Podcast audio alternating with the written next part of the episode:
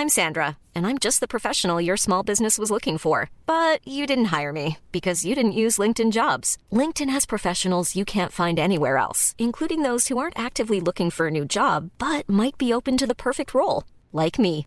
In a given month, over 70% of LinkedIn users don't visit other leading job sites. So if you're not looking on LinkedIn, you'll miss out on great candidates like Sandra. Start hiring professionals like a professional. Post your free job on linkedin.com/people today. I'm going to give the people what they want. Sensation, horror, shock.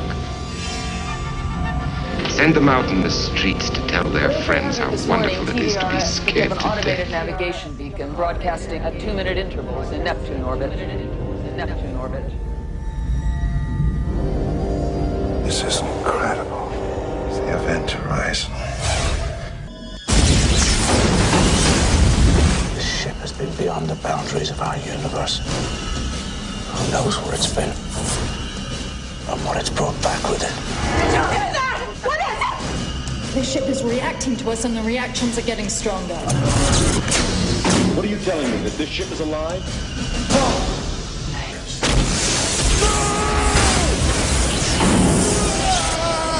Vacate. I want off this ship. Rymd, robotar som skjuter laser genom ögonen, implantat som funkar som telefoner, superglasögon och autohealande apparatur. Välkommen till skräckfilmscirkeln. Vad babblar jag om? Jo, idag ser vi framåt för att ta oss an ämnet science fiction och med det filmen Event Horizon från 1997. Har du någon hopp om framtiden Fredrik? Just nu, eh, Corona 2020, känns det som att framtiden är dyster och mörk och djävulsk. Att döden inte kan komma snabbt nog.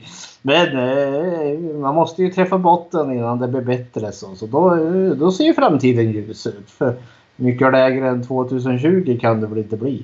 Nej, det, det, fin- det har ju kommit en himla massa mem som det där med Mhm. 2020. Att liksom... Ja, 2020 är snart över. Äntligen. Nej, vi är bara halvvägs. Ja. Det, jag, har, jag har läst all, allsköns möjligt. Det är bara att googla mem 2020 så ser man allt. Mhm. Ehm, jag vet att... ehm, nu kommer jag inte ihåg vilka det var. Men det var några som skulle sparka 2020. De ville säga upp dem och ta tillbaka 2019 igen. Ja tack, allt är förlåtet. Så att, ja. Eh, vi ska prata om en av mina favoritgener idag och eh, det ska bli väldigt intressant att pitcha idéer och tankar om våran framtid och hur den Mm. skulle kunna se ut. Men innan vi lägger framtiden framför oss så tänkte jag vi skulle prata om lite vad vi har sett sen sist. Mhm. Om jag låter dig börja. Ja, jag är tillbaka och bingear Star Trek igen. Mitt Netflix-konto har legat nere. Eh, Men nu har vi kickat liv i det igen. Har du haft en tillfällig avgiftning från Star Trek?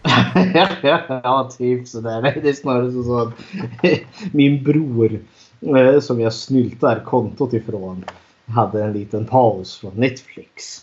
Jag var för snål att starta nytt. Men nu har han, Avgiftning. nu har han, nu har han eh, satt liv i det igen. Så eh, nu kan jag återuppta mitt Star Trek-ande. Och det är väldigt passande nu när vi ska snacka sci-fi. Eh, men eh, det är inte mycket där att berätta liksom skräckeskt men det är kul. Eh, men jag har kollat på Amazon Prime. Eh, har jag sett en tv-serie eller en ja, miniserie då. Som hette The Terror. Som kom 2018 vill jag säga. Eh, för jag fångades lite av konceptet. För det känns som att, jag tror det var AMC. Det är väl samma nissar som gör The Walking Dead-serien. Eh, eller det är filmbolag som gör det. Eh, och de har väl försökt skapa något här då som ska vara liksom i samma anda som American Horror Story. Eh, och i American Horror Story så är det ju liksom ja, du har ju någon form av sammanlänkande skräckuniversum.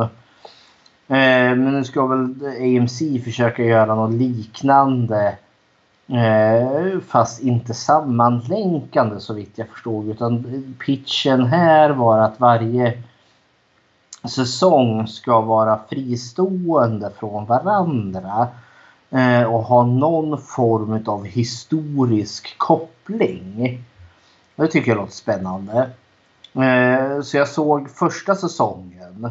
Vilket då är baserad eh, på en, eh, ja, en båtupptäckarfärd eh, som skedde på 1845 där. Eh, ett handelskompani som var på jakt efter att hitta den eh, nordöstpassagen. Alltså åka genom Nordpolen och se om, man, om det finns någon passage genom isen där. För att på så sätt öppna nya handelsvägar. Och det hände ju då. Eh, och de åkte iväg och de två skeppen bara försvann. Man vet än idag inte vad som hände med, med skeppen mer än att ja, eh, de försvann. och gick, förlorades väl där i isen i Nordpolen någonstans. Men då har man då gjort en... Här får vi då förklaringen av vad som hände med eh, den här eh, ja, eh, expeditionen. Och det tyckte jag var kul för jag gillade historisk koppling. Jag gillade också att vi befann oss i ett vinterlandskap. Jag tycker skräck gör sig jätteväl just i vinter. Det vita, det är liksom karga, det, liksom, det blir bra kontrast i, till liksom skräck, och mörker och ondska som ligger och lurar. Vilket vi nämnde också i Fritt Vilt avsnittet. Ja, eh, ja men det, det gör sig väldigt väl. Och det kanske beror på att man själv är, vi bor här i Norden och har typ köld och mörker halva året. Så det känns hemtamt på något och vänster. Men eh, eh, för där, alltså, för de blandar ihop den historiska his berättelsen tillsammans med en eh, övernaturlig berättelse. Då. Eh, så vi har ju en eh, en inuit, alltså Eskimo folk tro eh, om shamanism och magi och allt vad det nu är. Eh, jag tyckte det verkade jättecoolt i början och så läste jag på lite och insåg att jag har allt vad bara hittar på. så det, det var inte baserat på något. Nej, alltså inte så. Men alltså, eh, pitchen är ju det att de fryser ju fast i isen där. Och då måste de ju övervintra tills och med att isen, eh, ja, tills det blir varmare och isen släpper så de kan åka därifrån. Och då kan de ju bli fast i år där borta och de börjar ju få slut liksom på proviant. De måste ut och utforska. Eh, och så ser de eh, en av expeditionerna där som är ute och utforskar hör någonting i snöstormen. Och så eh, ser de något som rör sig och en, är lite för skrajsen så han bara vänder sig och klämmer av ett skott. Och då träffar han en, en inuit, en man där. Eh, rakt i bröstet. Eh, och då släpps det lös någonting. En typ en ond ande av något slag. Eh, kommer lös då. Men det visar sig att den här mannen var ju en schaman. Eh, som har liksom förbundit sitt liv till något som kallas för en tunnback. Eh, och den här tunnbacken är en, ja, det är någon form av andlig varelse men den ser ut ungefär som en isbjörn. Eh, fast det är någonting som är seriöst. Alltså det, det, på avstånd ser det ut som en isbjörn men kommer du nära då börjar den få lite obehagliga mänskliga drag. Exempelvis den går inte på alla fyra utan den går på två ben. Men den hukar sig Alltså som att det nästan ser ut som att eh, frambenen eller armarna då. Det är nästan lite som eh, Getmannen då, den svenska tron. Getmannen? Vad snackar du om? Jag hade hört talas om det. Vem är den här Getmannen? Har du aldrig hört talas om Getmannen? Nej, jag har gått... Getmannen har gått mig förbi. Ja, det, är, det är synd att vi inte har Martin med oss. Men Getmannen är ett forn... Eller ja, det är en ett väsen. Man vet inte riktigt vad det är. Men det är en eh, shapeshifter. Och han kan eh, härma ljud. Och han går på Jaha. två ben. Så om du och ja. jag står och pratar så kan han prata utan att röra munnen och låta exakt som oss. Är inte det här någon creepy pasta? För jag har aldrig hört talas om denna getman. Det är bland annat, det det ju, finns ju creepypasta som är baserade på honom. Men sen Ja, är det, okej. det är också någon, någon nordisk historia. Vi, vi kan ta den med Martin och fråga vad han Ja, tror. ja, det vart jag nyfiken här. Nej, men i The Terror, de får det här monstret efter sig. Eh, Men det är inte bara monstret utan alltså det handlar om att eh, deras proviant börjar ta slut. Och, i så här, och landskapet är ju farligt i sig med all vinter och liksom kyla och de har liksom ingenting och folk börjar gå varandra på nerverna. Och det visar ju sig också att den här provianten de har, för de har nämligen konserver. Och det visar ju sig att det här bo, eller de som de köpte konserverna av, de har ju slutit konserverna med hjälp av bly. Och det här blyet finns på insidan utav av konserverna och förgiftar maten. Så samtliga blir ju blyförgiftade. Och de är ju där i år, åratal och förgiftningen tar ju lång tid. Så de drivs ju sakta men säkert till galenskap. Så det är hot från alla håll och kanter. Och jag tyckte den var fantastisk. Så jag kan verkligen rekommendera The Terror. Som finns då på Amazon Prime för den som önskar. Ja, sen fanns det säsong två. Jag har inte sett den ännu men den, jag gillade premissen där. För där de utspelas under andra världskriget i Amerika i interneringslägren i USA. För när USA gick i krig med Japan då samlade ju Amerika ihop alla sina japanska eller alla invånare med japanskt ursprung och satte dem i interneringsläger för de kunde ju eventuellt ha varit spioner. Eh, det är ett mörkt stycke historia Amerikas berättelse. Alltså de var Men- inte så mycket bättre än tyskarna i det här fallet. De gjorde ju nästan samma sak som tyskarna gjorde med judarna. Ja förvisso men det fanns ingen utrensning. Man mördade ju inte de här. Nej men likväl pack, packa ihop dem i eh, små burar. Ja, Eller små så små. Så det är, men eh, och där, sen är det något spöke som är löst i det där eh, interneringslägren som ställer till det. Men jag tycker just settingen, för jag tror aldrig jag sett en film som handlar just om de, Japan, eller ja, de amerikansk-japanska interneringslägren. Så det verkar spännande så jag hoppas att det här är en serie som kommer fortsätta. För jag är väldigt mycket för eh, skräck i någon form av historisk tappning med någon form av förankring till något. Så, eh, två tummar upp. Ja, har du sett något mer? Jag såg en film här som jag hade velat sett under ganska lång tid. Laid to Rest heter den. Eh, Kom väl 2009 tror jag. Det är en sån här som har florerat runt lite eh, på olika forum som jag har sett och det har refererats till den för den ska vara så in i bängen våldsam och blodig. Man brukar tala om eh, Fast, eh, fast inte utan bara en riktig gorefest. Det brukar nämnas liksom den, Lay to Rest, eh, eh, the, the Collector eller The Terrifier. Som så här riktiga slafs och klafsfester som ska ha fascinerande specialeffekter. Eh, så jag fick äntligen fatt i en kopia utav Lay to Rest och så satte jag mig ner för att titta på den. Och det var ju mycket riktigt en independent-rulle med ganska låg budget. Eh, och specialeffekterna var herrejösses imponerande. Vilket år eh, kommer den här ifrån? 2009. Eh, allt var ju praktiska effekter och plotten var ganska intressant. För det handlar om en tjej som vaknar upp ur någon form av medvetslöshet och finner att hon ligger i en kista. Eh, på, något Jo. begrav, på något begravningsbyrå.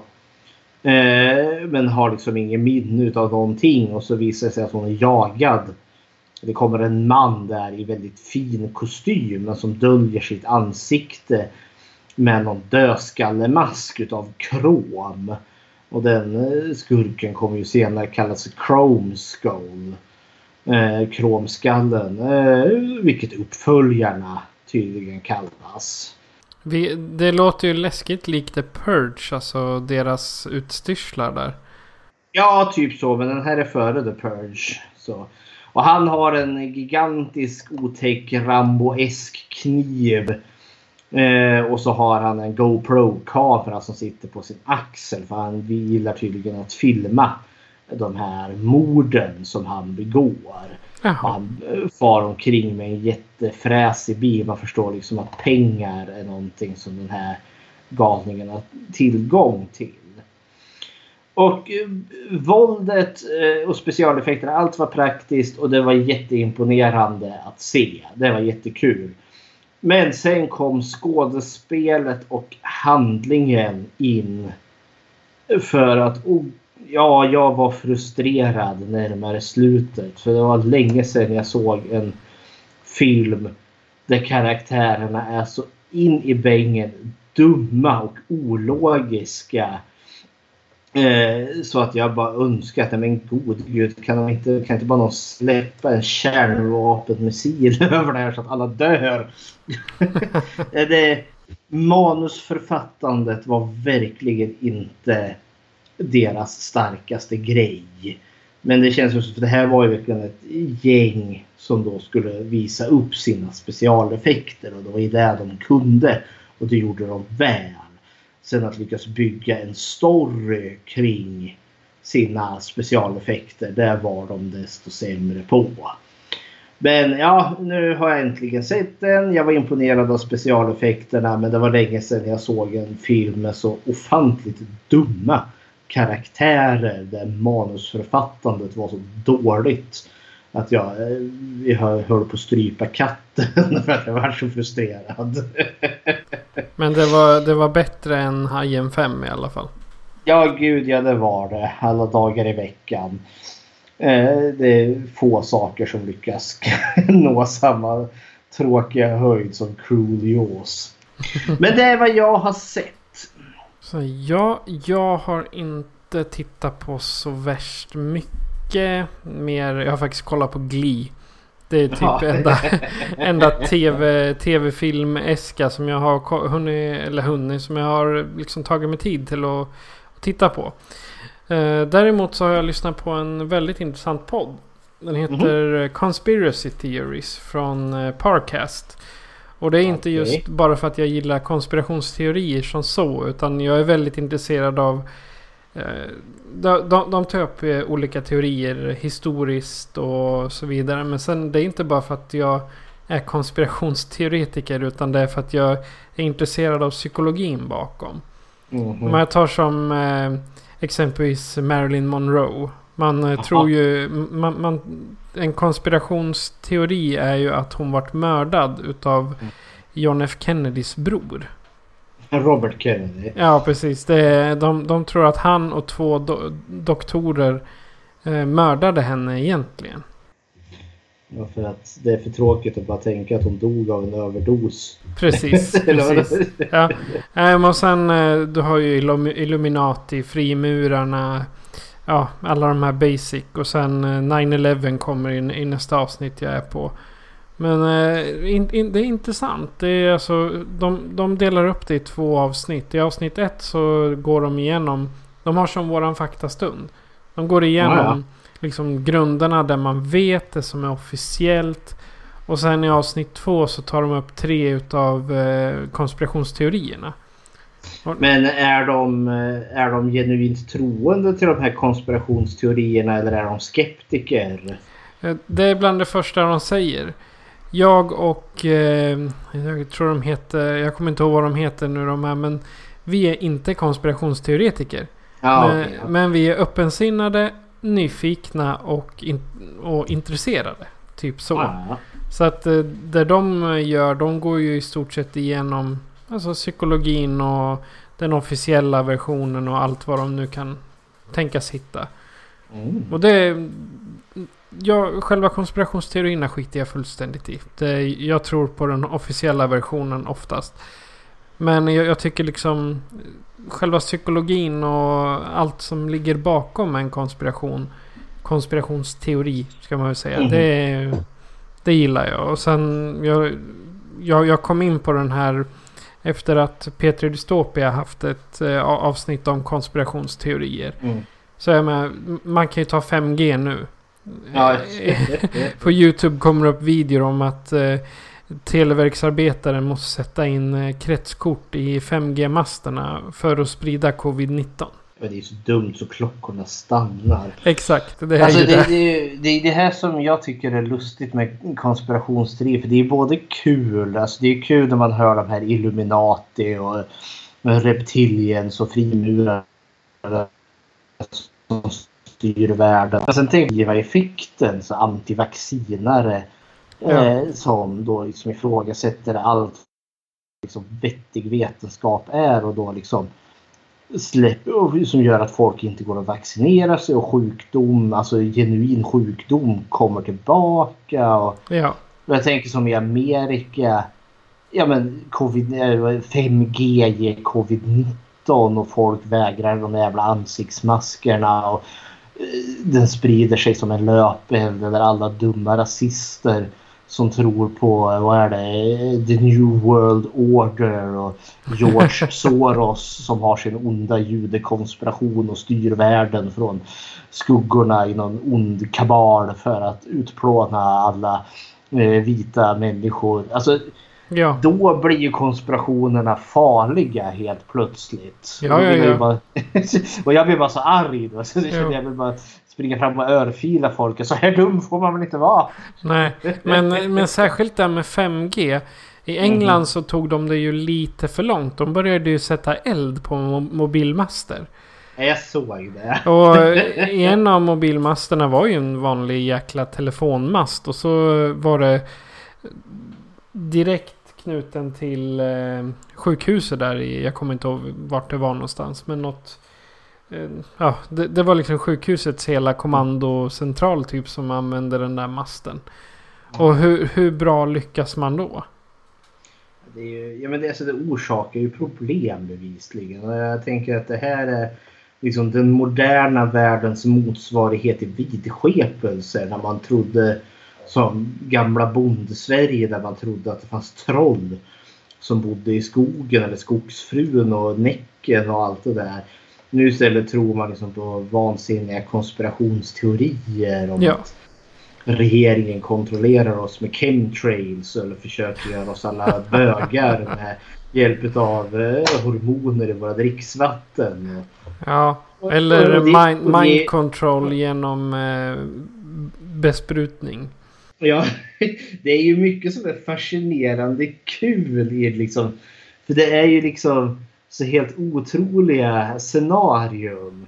Eh, och många gånger så faller ju det liksom på sin egen orimlighet. Man har de här helt fantastiska konspirationsteorierna om de här skuggpersonerna som styr världen ifrån, eh, ja, från sina små hål där och de verkligen kontrollerar allting i minsta lilla detalj. Men jag minsann har kommit på dem. Ja, precis. Ja, och då känner jag, jag faller inte det på sin egen orimlighet. Om de nu har sån kontroll, hur kan du liksom tala öppet om det då? Då borde de väl göra sig av med det ganska ögonen bums. Problemet är ju nu i, i nutid också att vi har internet.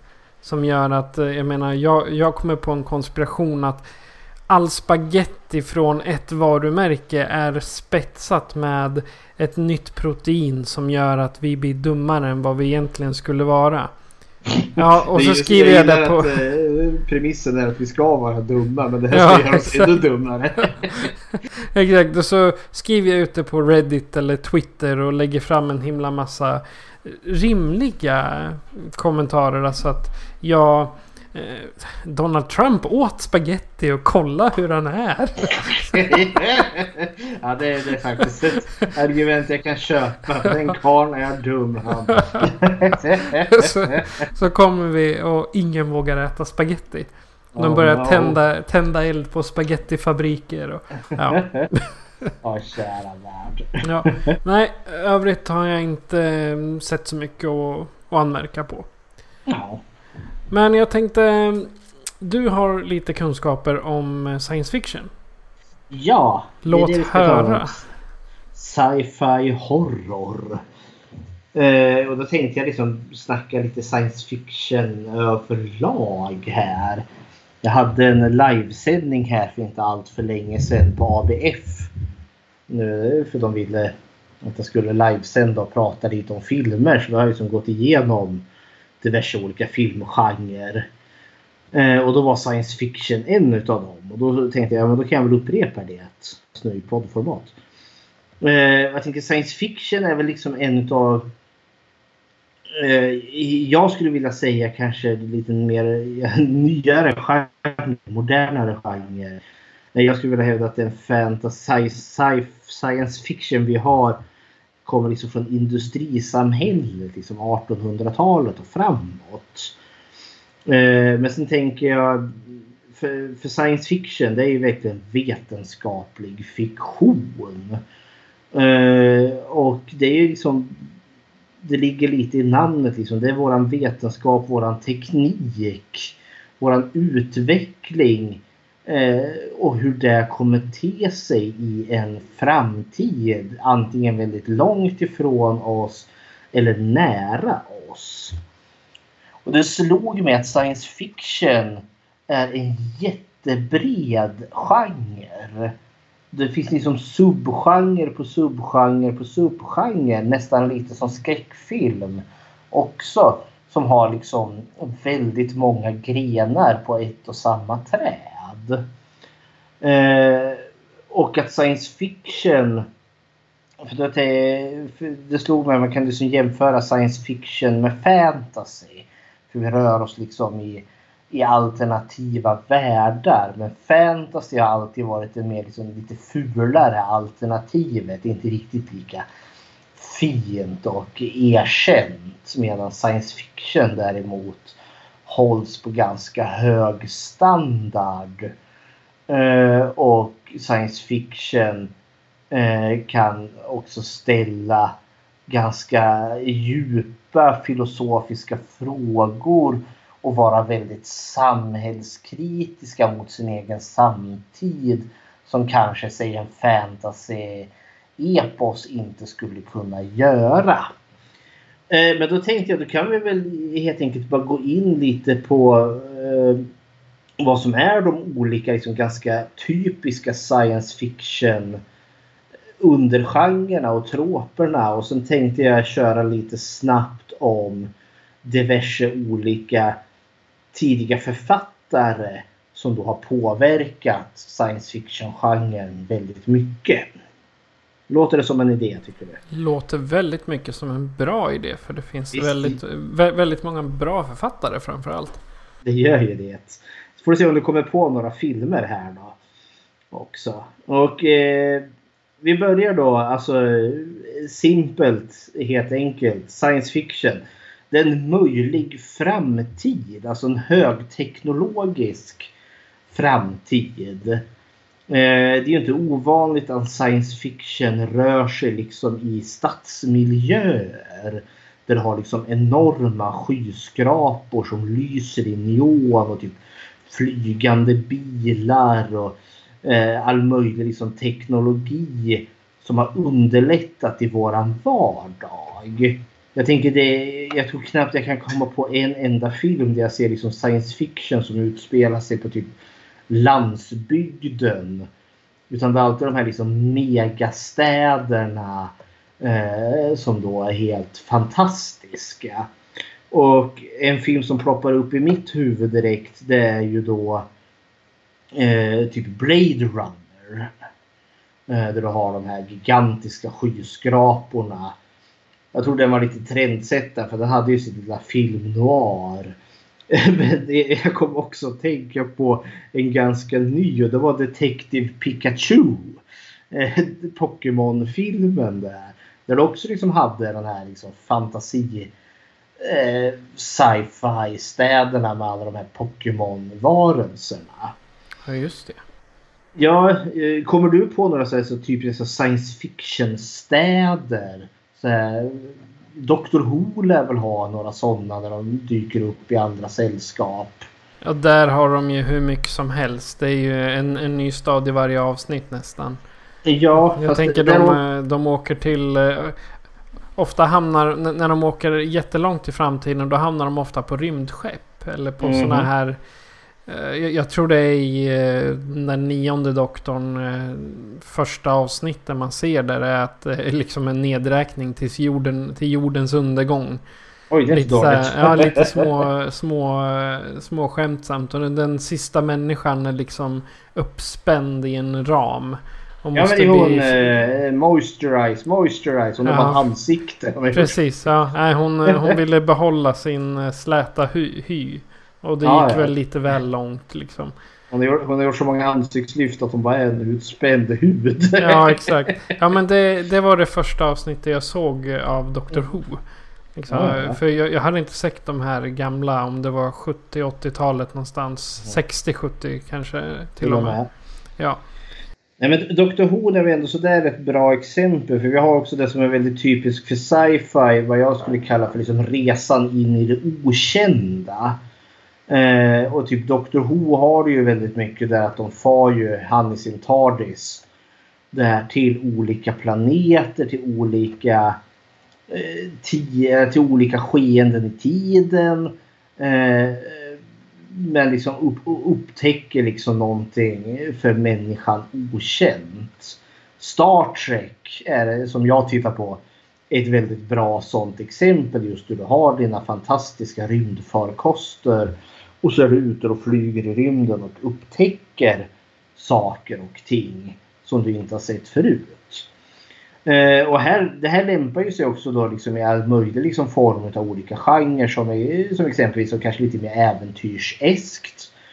Eh, men det här har du också liksom skräckvänligt. Sådana ting som Alien. Där landar de ju på en okänd planet och så får de ju det där ägget. Uh, chestbursten. Som, eh, det, vad heter det? Facehugger. Som sätter sig i ansiktet och planterar en chestburster.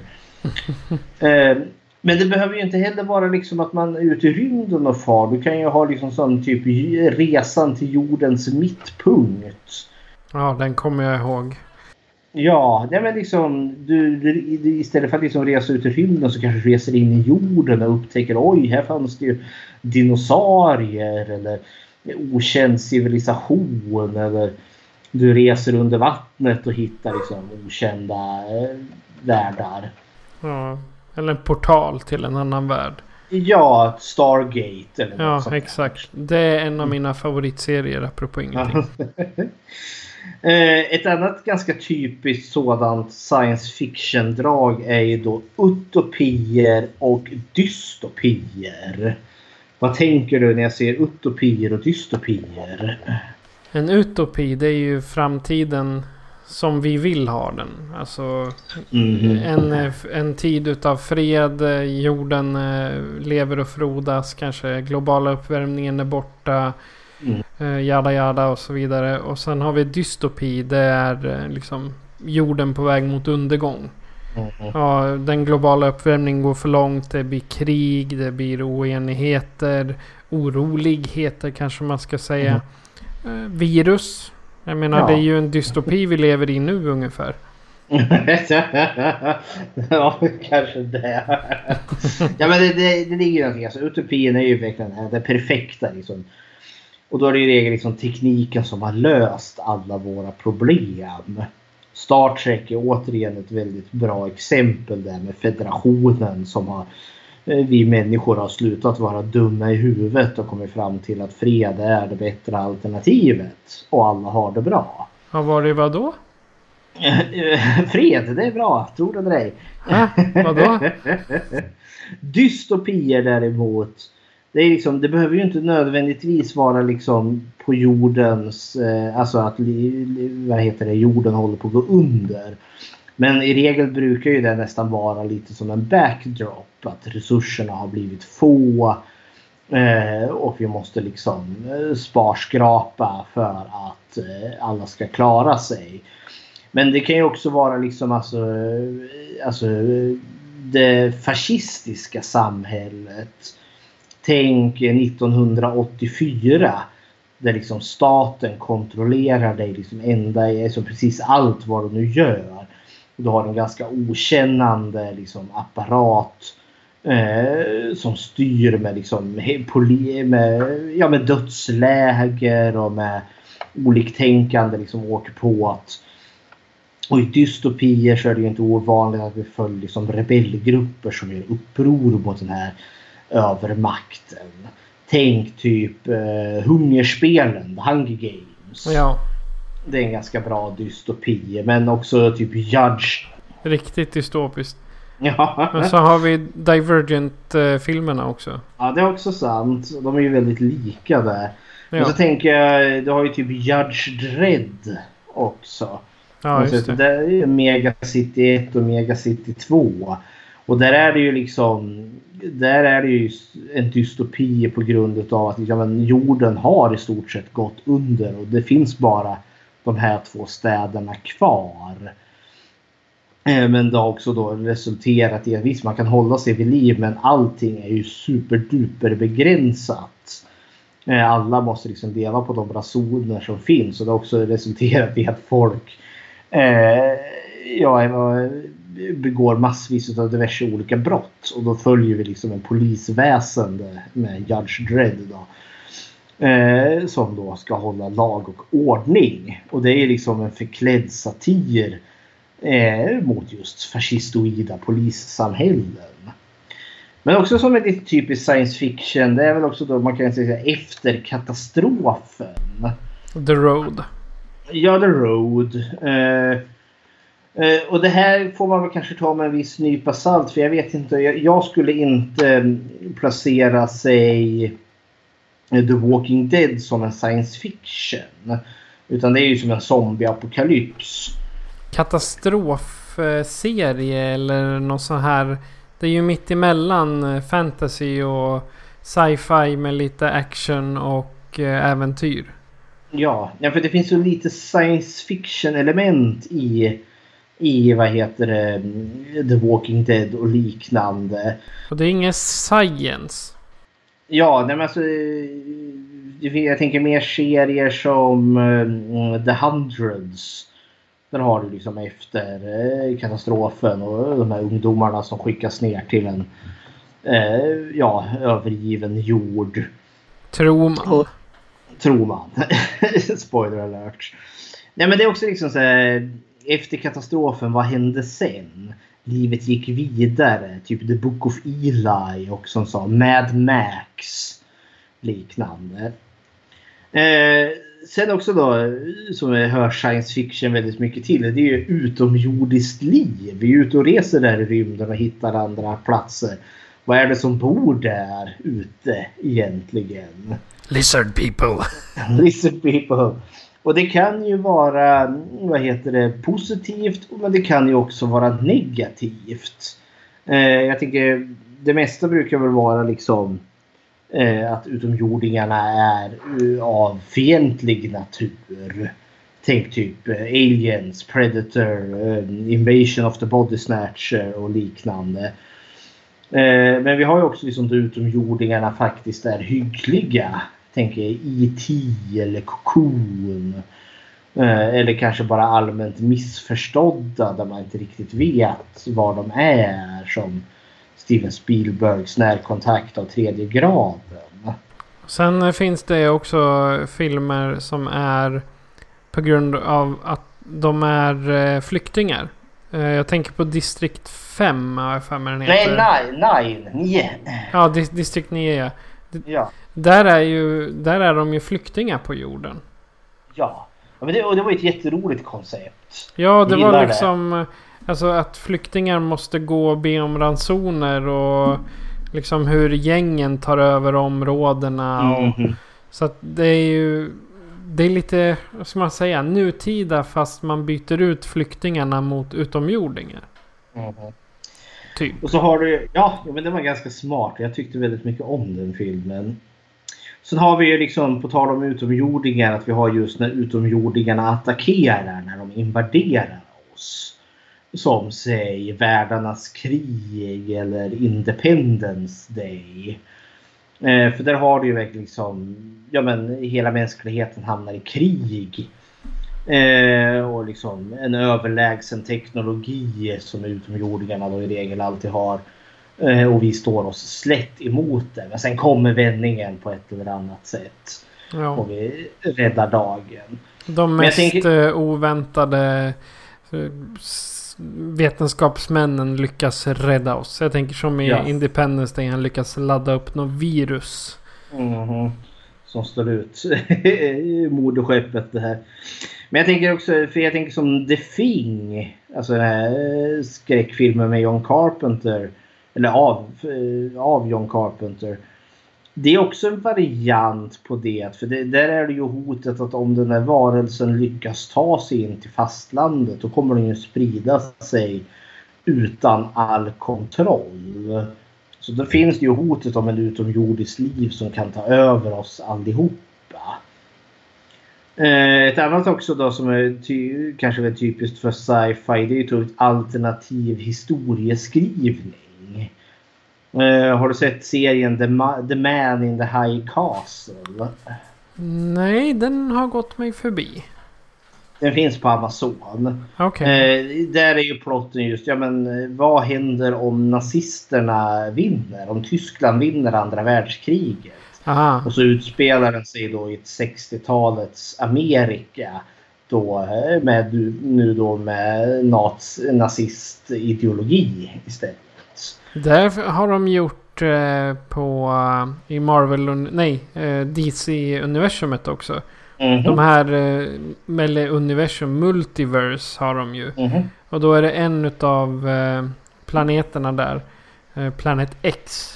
Och det är Jaha, enda oj. planeten som nazisterna vann kriget på. Ja, kära nån. Så he hela planeten är typ ett enda stort koncentrationsläger. Ja.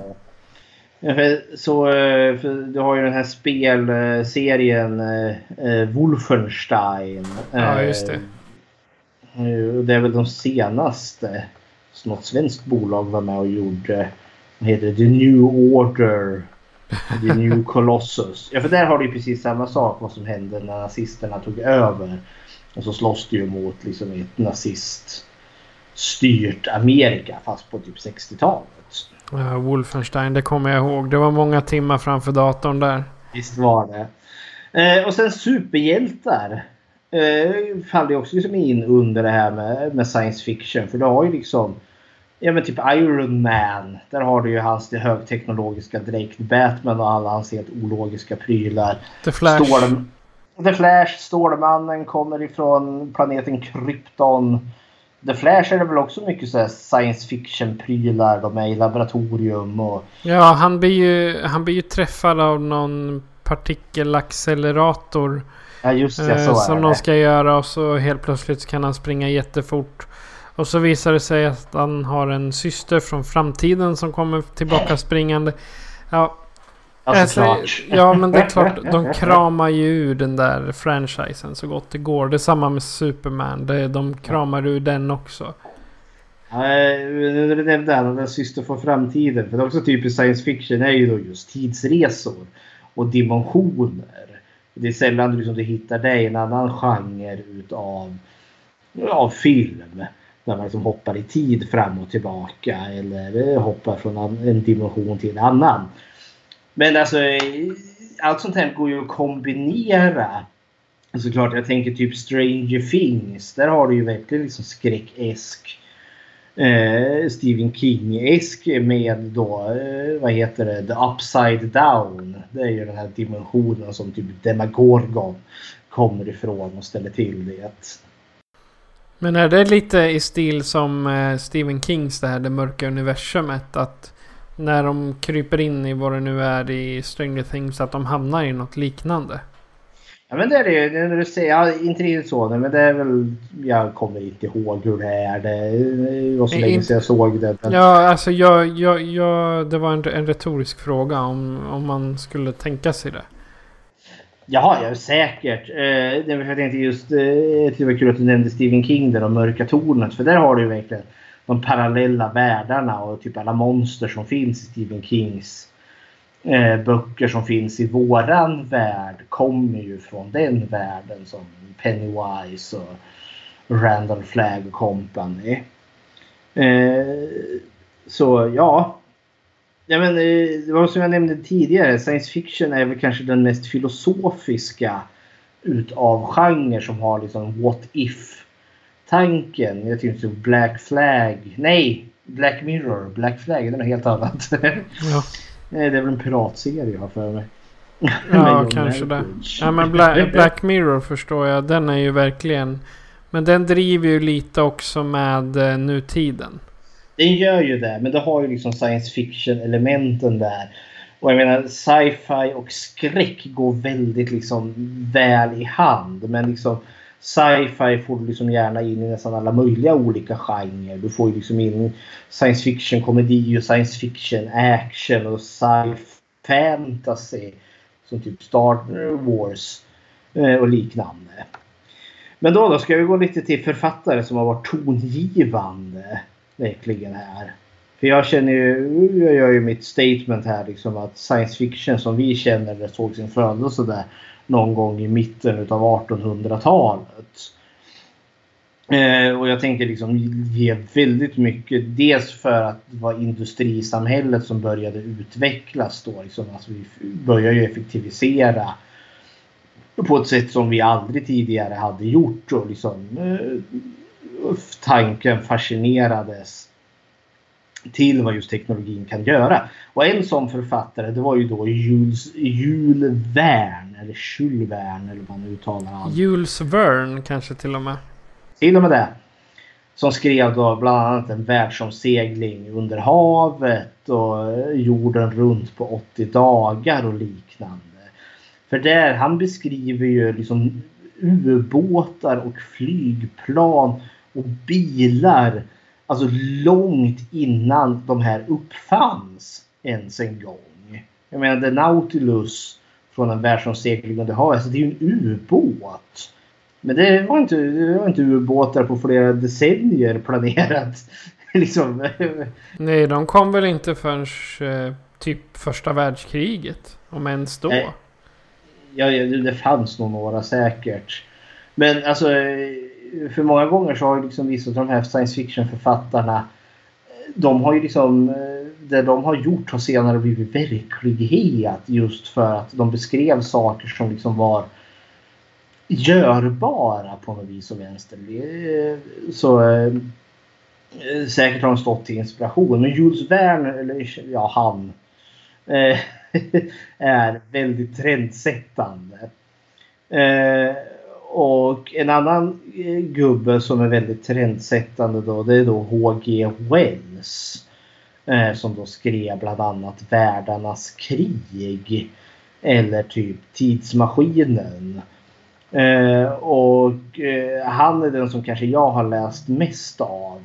Men han skriver ju verkligen, alltså jag gillar hur han porträtterar människor. Folk är ganska, eh, känns äkta. Det känns som att H.G. Wells liksom levde bland människor medan andra författare har studerat människor på avstånd. Jag menar, hans Världarnas krig är ju verkligen alltså rymden attackerar. Det hade det ju inte riktigt innan.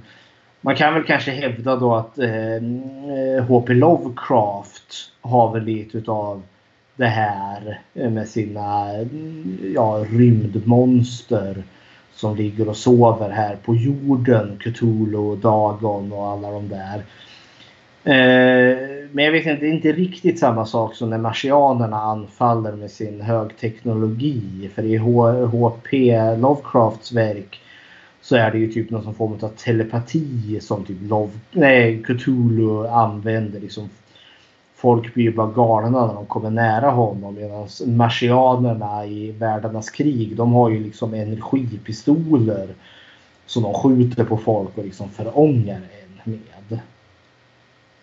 Eh, och sen får eh, man, HP får man väl ändå så ge. Han skapar ju det som kallas för Cosmic Horror. Och det är lite kul. Men HP Lovecraft kommer vi till framöver så vi väntar med HP. Sen har vi Isaac Asimov med sin iRobot med flera. Alltså det, han är ju den som verkligen populariserar vad en robot är. Eh, och eh, jag tror säkert de flesta kanske känner till iRobot med den Will Smith-filmen med samma namn. Ja. Ja, men det är det som också är fascinerande för liksom hans, han skapar ju till och med så grundlagar vad en robot ska göra liksom i förhållande till en människa. Sina prime directives. Och det har ju varit lite det man har nyttjat eller utgått ifrån även liksom idag när du skapar robotar. Exempelvis typ som att en robot ska aldrig skada en människa. Och en robot kan inte heller uppmanas till att skada en människa. Och jag menar Isaac Asimov skrev ju liksom mer kanske utopier med då just robotarna och eh, hur fascinerande de är. Och så tänkte jag jag ville ge liksom typ Douglas Adam. Eh, som jag tycker är fantastiskt underhållande. Som tar... Eh, ja, alltså som driver med allt vad science fiction heter. För det var han som skrev Lyftarens guide till galaxen. Eftersom att jag menar, science fiction är allt som oftast hållit liksom ganska hög status. Och det är filosofiskt och det är liksom människans allvar. och bla bla bla bla bla. Och så kommer Douglas Adams och liksom driver med allt eh, tokigt som kan finnas. Att ja visst vi kanske är högteknologiska men lik förbannat kommer vi vara dumma i huvudet i framtiden och göra alla möjliga dumheter. Så ja, men, eh, så jag känner liksom att de är väl trendsättande och det här är bara ett axplock. Det finns ju sjukt mycket mer att hämta. Men just anledningen till att de är så trendsättande det är just att de tar det verkligen hela vägen. De tar det mest extrema och så skriver de om det mest extrema. Och helt plötsligt så då är, blir det ju sanning. Jag tänker som med mm. ubåten eller vad det nu skulle kunna vara. Ja. Och ska man göra liksom en snabb genomslag, alltså allt utvecklas ju vad som blir liksom populärt. Och jag tänker tidig eh, filmålder, då är det ju kanske lite mer den här fascinationen. Vad kan tekniken göra? Vad kan den leda oss till? Vilka fantastiska samhällen kan vi få? Eh, jag tänker som typ Metropolis eh, med sina rymdskepp och eh, flygmaskiner och allt vad det är. Eller Frankenstein kan man väl också tänka sig. Liksom du skapar liv med hjälp av elektricitet och sådana saker. Men sen har vi sig skuttat till efter andra världskriget eh, med framförallt med Hiroshima och Nagasaki, atomåldern.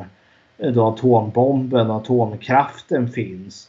Då märker man att vi får lite annorlunda science fiction filmer där liksom mycket handlar om jordens undergång som typ The Day the Earth Stood Still. Där liksom utomjordingarna landar för att de har sett att vi har ju atomkraft. Eh, och liksom vill se, är vi, kan vi handskas med det här eller kan vi inte det? Och kan vi inte handskas med det, ja då kanske inte vi ska ha rätt att leva vidare för då utgör vi ett hot mot hela universum. Jaha. Och liksom på, sen på 50-talet då är science fiction mycket mer liksom monstereska filmer. Liksom. Strålningen har tagit över oss. Eller strålningen muterar djuren så att de blir jättestora. Godzilla-tänk. Eh, så mycket handlar det liksom om undergång. Men sen på 60-talet så får vi lite mer upplyftande som med Star Trek. Eh, då vi liksom har just multikultur. Just vita och svarta och eh, asiater och ryssar. Och alla kan umgås med varandra och den kommer ju liksom mitt i ett kalla kriget. Eh, Amerika och Sovjetunionen sinsemellan. Och här målar upp en framtid där liksom, ja men vi skiter i eh, vad för kultur du kommer från, vad för hudfärg du har, om du är man eller kvinna. Alltså vi har blivit bättre, vi har gått vidare. Och sen liksom 80-tal, då har vi våra Mad Max och postapokalypser och eh, storföretagen som tar över. Typ Robocop. Det är cyniskt och det är elakt. Och så 90-talet får vi som våra anti... Eh, alltså typ konspirationerna, Arkivex. Eh, vad finns bakom sanningen där? Skuggregeringen eller typ Ja. The, Ma- eller The Matrix där då. Maskinerna har förslavat oss men vi kan ju göra re- reve- revo- revolt mot dem. Och sen typ 2000-talet så har vi ju liksom superhjältefilmerna med ja, Avengers, Marvel, DC där. Men också lite mer filosofiska filmer som typ Interstellar och Arrival och sådana saker. Så vi, ja. Jag tänker science fiction, det kommer att gå lite med sin, eh, ja med vart liksom vi befinner oss själva. Om det ska vara mer upplyftande eller mer nedtryckare, alltså mer deppiga. För jag, jag upplever att vi har haft, hade en period där det var väldigt mycket dystopier.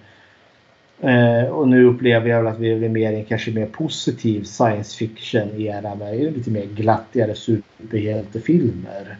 Men jag tror att alltså, alltså ju, ju mer samhället ändras de- desto mer ändras eh, science fiction-filmerna. För mycket, ja, mycket av det författarna gör är ju antingen satir eller en eh, spark på samhällets pung liksom. Det är, ja men eh, jag, jag tänker som, eh, är det, vad heter han som har skrivit eh, 1980? Eller vad fasen heter han? 1984. 1984 ja. Menar, han, han går ju in på allt ifrån att människor är elaka mot varandra till att eh, ja men en extrem fascistregering är det ju i Mhm. den. Och jag menar hur många länder är inte på väg dit idag? Eller man ser vibbar åt det hållet. Ja precis. klart. Ja, men ta under på 40-talet då var man ju där. Då var det, Det var två, där. tre, Ja. två, tre, fyra regeringar som var direkt fascistiska. Som sakta men säkert liksom bröt ner befolkningen ända, tills det blev, de blev för maktgalna och ville ha resten av Mm. världen också. Ja, så gick det som det gick. Ja precis. Valde man att invadera Ryssland och så brukar det gå åt helvete då. Ja. ja, kära nån. Nej men det var väl vad jag hade lite om science fiction lagom eh, nördigt och dumt. Ja. Och flummigt. Men det är alltså det är en jätte jätte jättestor genre. eh, Som är väldigt anpassningsbar. Du kan liksom få nästan in precis allt. Alltså science fiction är det mest enkla att applicera på alla typer utav genre. Eh, Det är väl mitt slutord jag har på den. Ja. Men då så, då kan vi ta och röra oss utåt. Långt bort ut i rymden för att prata om filmen Event Horizon från 1997. Och här kommer en trailer.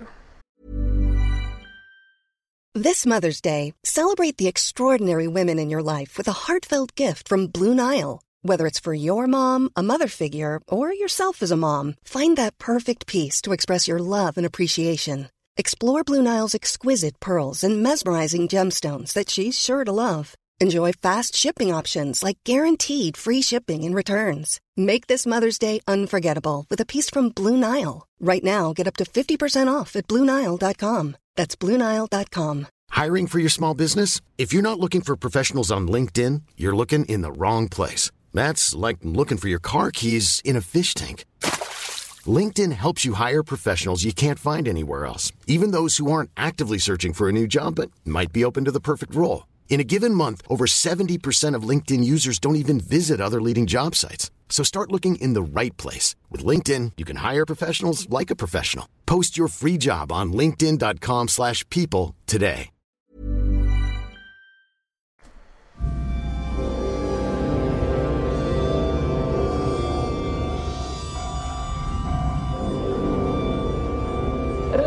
This morning, TDRS picked up an automated navigation beacon broadcasting at two-minute intervals in Neptune orbit. In Neptune orbit. This is incredible. It's the event horizon. She's come back. The Event Horizon is the culmination of a secret government project to create a spacecraft capable of faster than light flight. The ship doesn't really go faster than light. What it does is it creates a dimensional gateway that allows it to jump instantaneously from one point of the universe to another light years away. Where's she been for the last seven years, Doctor? That's what we're here to find out.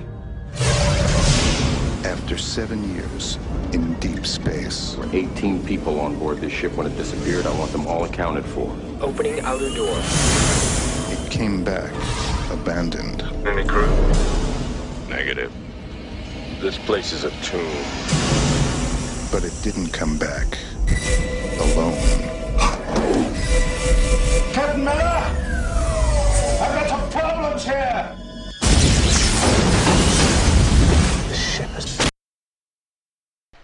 Året är 2047. Flera år tidigare försvann det banbrytande forskningsfartyget Event Horizon spårlöst. Nu har en signal från fartyget uppfattats och en räddningsstyrka skickas ut från USAs Aerospace Command. Det försvunna skeppets konstruktör, eh, även kallat Sam Neill, ger sig av i full fart mot det område som signalen kommer ifrån. Deras uppdrag är att finna och rädda det förstklassiga rymdskeppet. Men istället finner de förstklassig interstellär skräck. Japp, det var plotten till Event Horizon från 1997. Vad är Mm. dina initiala tankar? Men det här är en trivsam science fiction skräckfilm. Eh, som, ja men jag upplever den här, jag har en viss nostalgi till den. Jag är väldigt positivt inställd. Även om jag tycker att det finns bättre eh, vad heter det, sci- sci-fi horror skräckfilmer än den här. Men den här, ja den, den är trivsam. Vad är dina tankar, initiala tankar kring Event Horizon? Jag, jag har sett den här flera gånger. Vet jag, den har både gått på tv och så har vi sett den i skräckfilmscirkeln och jag har sett den själv. Men eh, det, det första jag tänkte på när jag såg den här var Hmm, vad mycket som refereras i Doctor Who.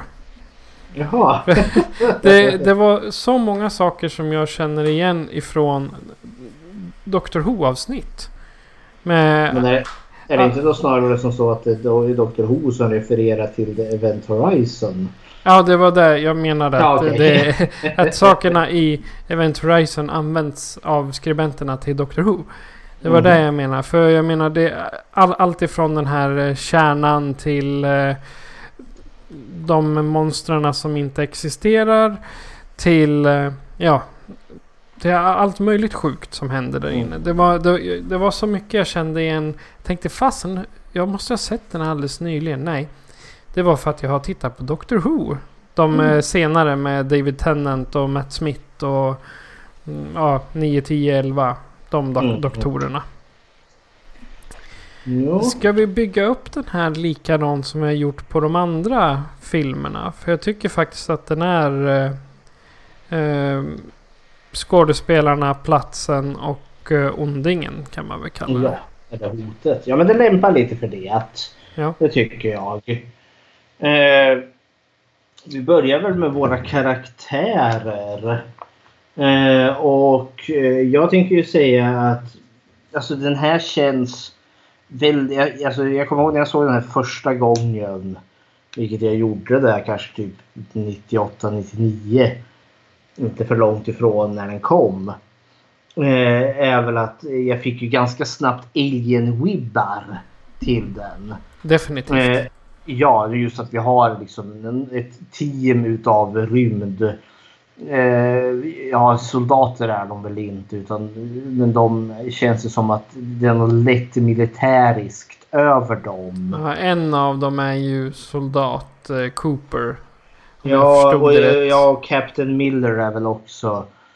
Alltså det, det känns som att det är någonting. Nu, alltså nu tolkar jag väl som att de var någon form av eh, Search and Rescue. Alltså ett eh, undersökande team.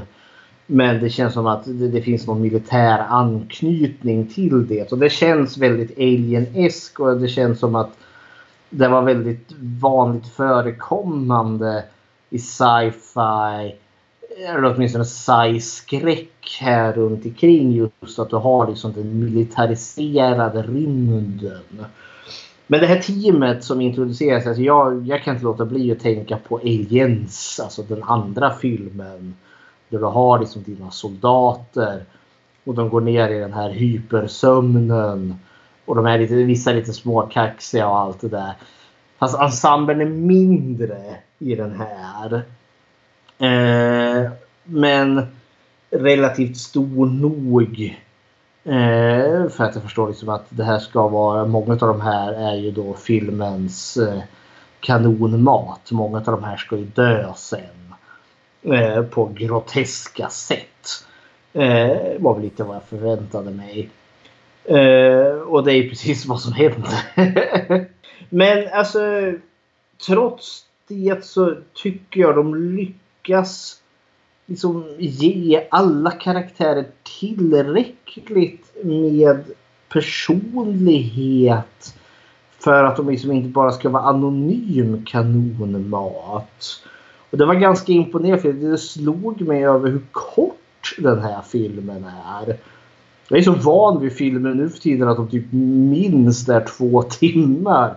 Och den här liksom, där hade den bara 1.35. Men jösses, hur ska, hur ska vi hinna med något? Men det gjorde vi. Med den, den utgåvan jag har då var det 1.32 till och med. Oj, oj, oj. Snacka om kapat. Ja. Nej men eh, jag vet inte. Alltså, alla karaktärer kanske vi inte behöver gå igenom för de är inte så vansinnigt djupa. Men de tre huvudkaraktärerna eh, stick, ja, som sticker ut det är väl då Captain Miller spelad utav Lawrence Fishburne. Eh, Dr. William Weir spelad utav Sam Neill. Och eh, Löjtnant Stark spelad av Jolie Richardson. Det är väl våra tre huvudkaraktärer. Ja, sen har du ju Peters som är eh, sjuk, sjukläkare. Ja, men hon, ska säga. hon hamnar aldrig, alltså hon känns mer som en bikaraktär. Ja. De här tre, jag menar Kapten Miller och Stark blir den manliga liksom, och kvinnliga eh, protagonisterna och Weir blir ju skurken i filmen. Ja, det är sant. Resten känns ju mer som att de är ju till för att vara bikaraktärerna som ska mördas en efter en. Exakt. Vilket, vilket alla inte gjorde, vilket förvånade mig. Jag har ju sett den här flera gånger men det slås alltid. Ja, men hela ensemblen blir ju inte mördad. Vilket överraskar mig nästan varje gång och tänker ja, men det, det är trivsamt att inte alla mördas i den här filmen. Det är sant. Vi vill se död. Nej men liksom det, det gör också att eh, den här sticker ut på ett lite annat sätt. Ska vi gå igenom dem lite snabbt? Eh, vi tar bikaraktärerna och så väntar vi med de här tre huvudkaraktärerna. Eh, nu ska vi se. Jag måste komma på vad de själv heter.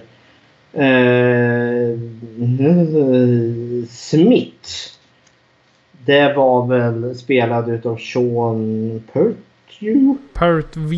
Ja. Pertwee. Ja, det. det, är väl han eh, typ.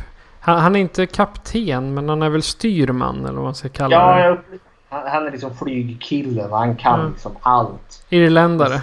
Ja, tydligen så är irländare in space. De har mer eller mindre gift sig med sina fa- fartyg.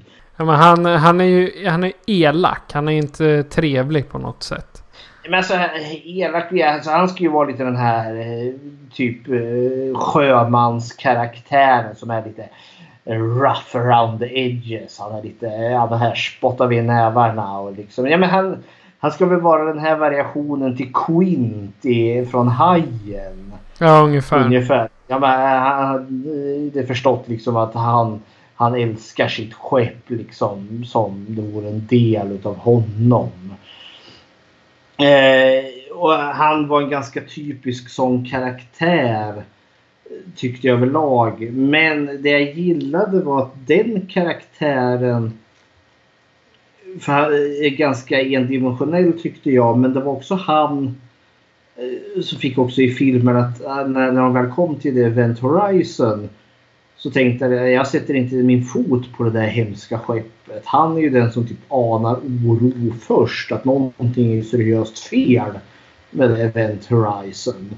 Vilket jag tyckte var ganska spännande för han är ju den enda som inte blir korrumperad eller ansatt utav Event Horizon. Han är den enda som liksom inte blir psykterrad utav eh, Event Horizon eftersom att han eh, så fort han sätter sin fot på det så tänkte han nej, den här platsen är förbannad. Jag ska härifrån. jag tänker alltså när Event Horizon ger sig på och ger folk eh, eh, vad ska man säga eh, hallucinationer och ljudhallucinationer. Att det är någon typ av antivirus som skeppet drar igång. Liksom, och för att få bort sina inkräktare. Om det är det som är problemet liksom. Ja men och han Smith då är ju den enda som verkar liksom snappa upp det innan någon annan gör det och bara blåvägrar vara på skeppet. Precis. Det så blir han också utanför eftersom att deras rymdskepp eh, Lewis and Clark som det heter Ja, är det en, är det en referens till Stålmannen? Nej, det är det inte. Alltså Lewis and Clark är två upptäcktsresare eh, som levde i Amerika. Alltså när man precis kom och det fortfarande var en koloni under Storbritannien. Så har du då Lewis och Clark som eh, var två män som då skulle kartlägga Amerika. Så det är därför det heter Lewis and Clark. Okej, okay, ja det hade, det hade gått mig förbi. Ja, ja, det, vad vet jag. Det kanske är en referens till Stålmannen. Vad vet jag. Alltså, den, den, den serien heter ju Lewis och Clark. Ja, jo, det är sant. Så då är det inte riktigt samma sak. Men sen tänkte jag också i början när de kommer in på, eh, på skeppet att alla börjar hallucinera och jag tänker mm. först och främst eh, doktorn. Eh, vad heter han nu då? Eh, Sam Neill, Dr. William Weir. Mm. Först hörde jag William Weird hela tiden. Ja, ja. Men eh, alltså vartefter, jag trodde han led av extrem psykisk ohälsa. Men han får vi ju se, han hallucinerar ju redan, eller han drömmer mardrömmar. Ja. Redan innan de ens är på The Event Horizon. Så frågan är ju hur eh, Alltså om han, eh, om han redan är fragil när han kommer på skeppet. Att han blir mottaglig. Liksom snabbt. Ja. på en gång. Jag tänker vi kommer till det när vi ja. pratar eh, hotet sen. Ja just det. Jag tänker vi ska avhandla våra karaktärer här. Ja det är sant. Det är ja. sant. Det är jag, jag som går händelserna i förväg. det vill jag lova. eh, vi har DJ spelad av Jason... Eh... Isaacs. Ja så heter han. Eh, han var väl typ... Eh, han var liksom skeppsläkaren eller assistent till skeppsläkaren. Ja, han var någon typ av sköterska eller eh, fältskär eller något sånt. Han var den karaktären som verkligen hade absolut minst personlighet. Alltså, han var minst utvecklad. Det, en, ja. det enda, enda jag gillade med honom det var hans väst. Ja, alla grejerna. Han en och han blir arg vid ett tillfälle och drar skalpell mot Smith. Där. Ja. Men, och så dör han en jättegrotesk död sen. Ja. Men Slaps. mer än så är det inte. en, ännu en eh, kanonmat. Ja. Eh, sen har vi ju Justin spelad av Jack Noseworthy. Det tyckte jag var ett roligt namn. ja, näsvärd.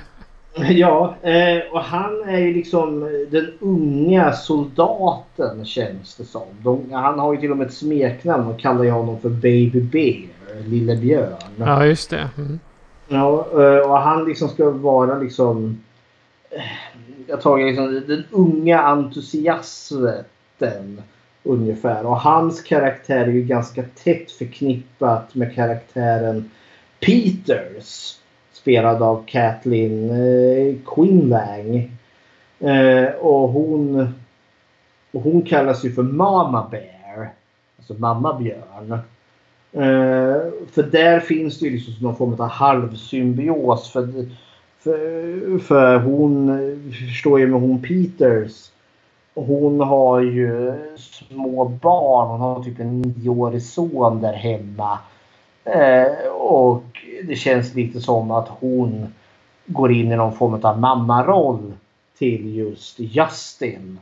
Som någon form av eh, surrogat. Eh, medans hon eh, är borta från sin biologiska familj. Förmodligen. Tolkade jag, ja, för, tolkade jag det till. Eh, sen har vi karaktären eh, Cooper.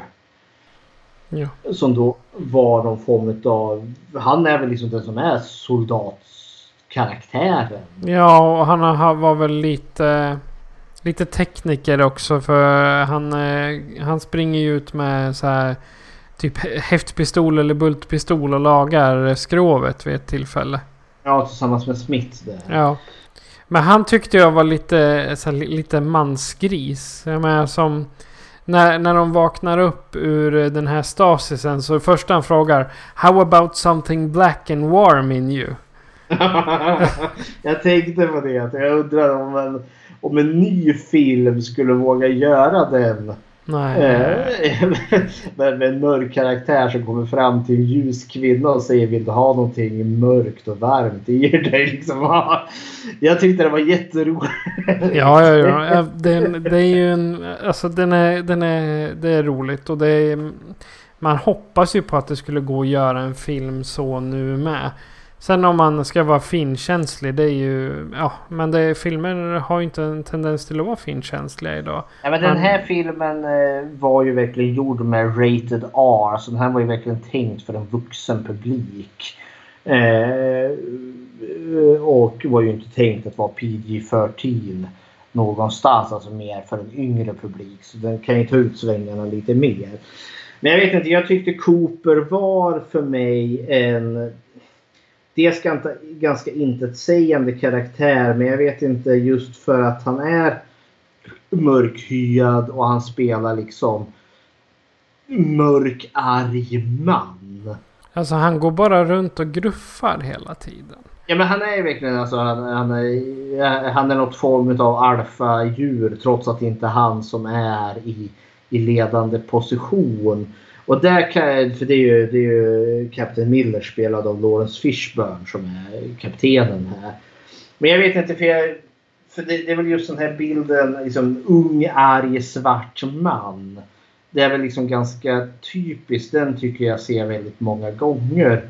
Jag upplever liksom inte heller att han får göra så mycket liksom som gynnar Alltså så, så man har nytta utav den här ilskan. Alltså han slår ju aldrig Weir på käften eller liksom räddar dagen i en knipig situation. Alltså hans ilska och liksom gruffighet kommer ju aldrig riktigt till nytta utan är mest bara där för att vara ett karaktärsdrag.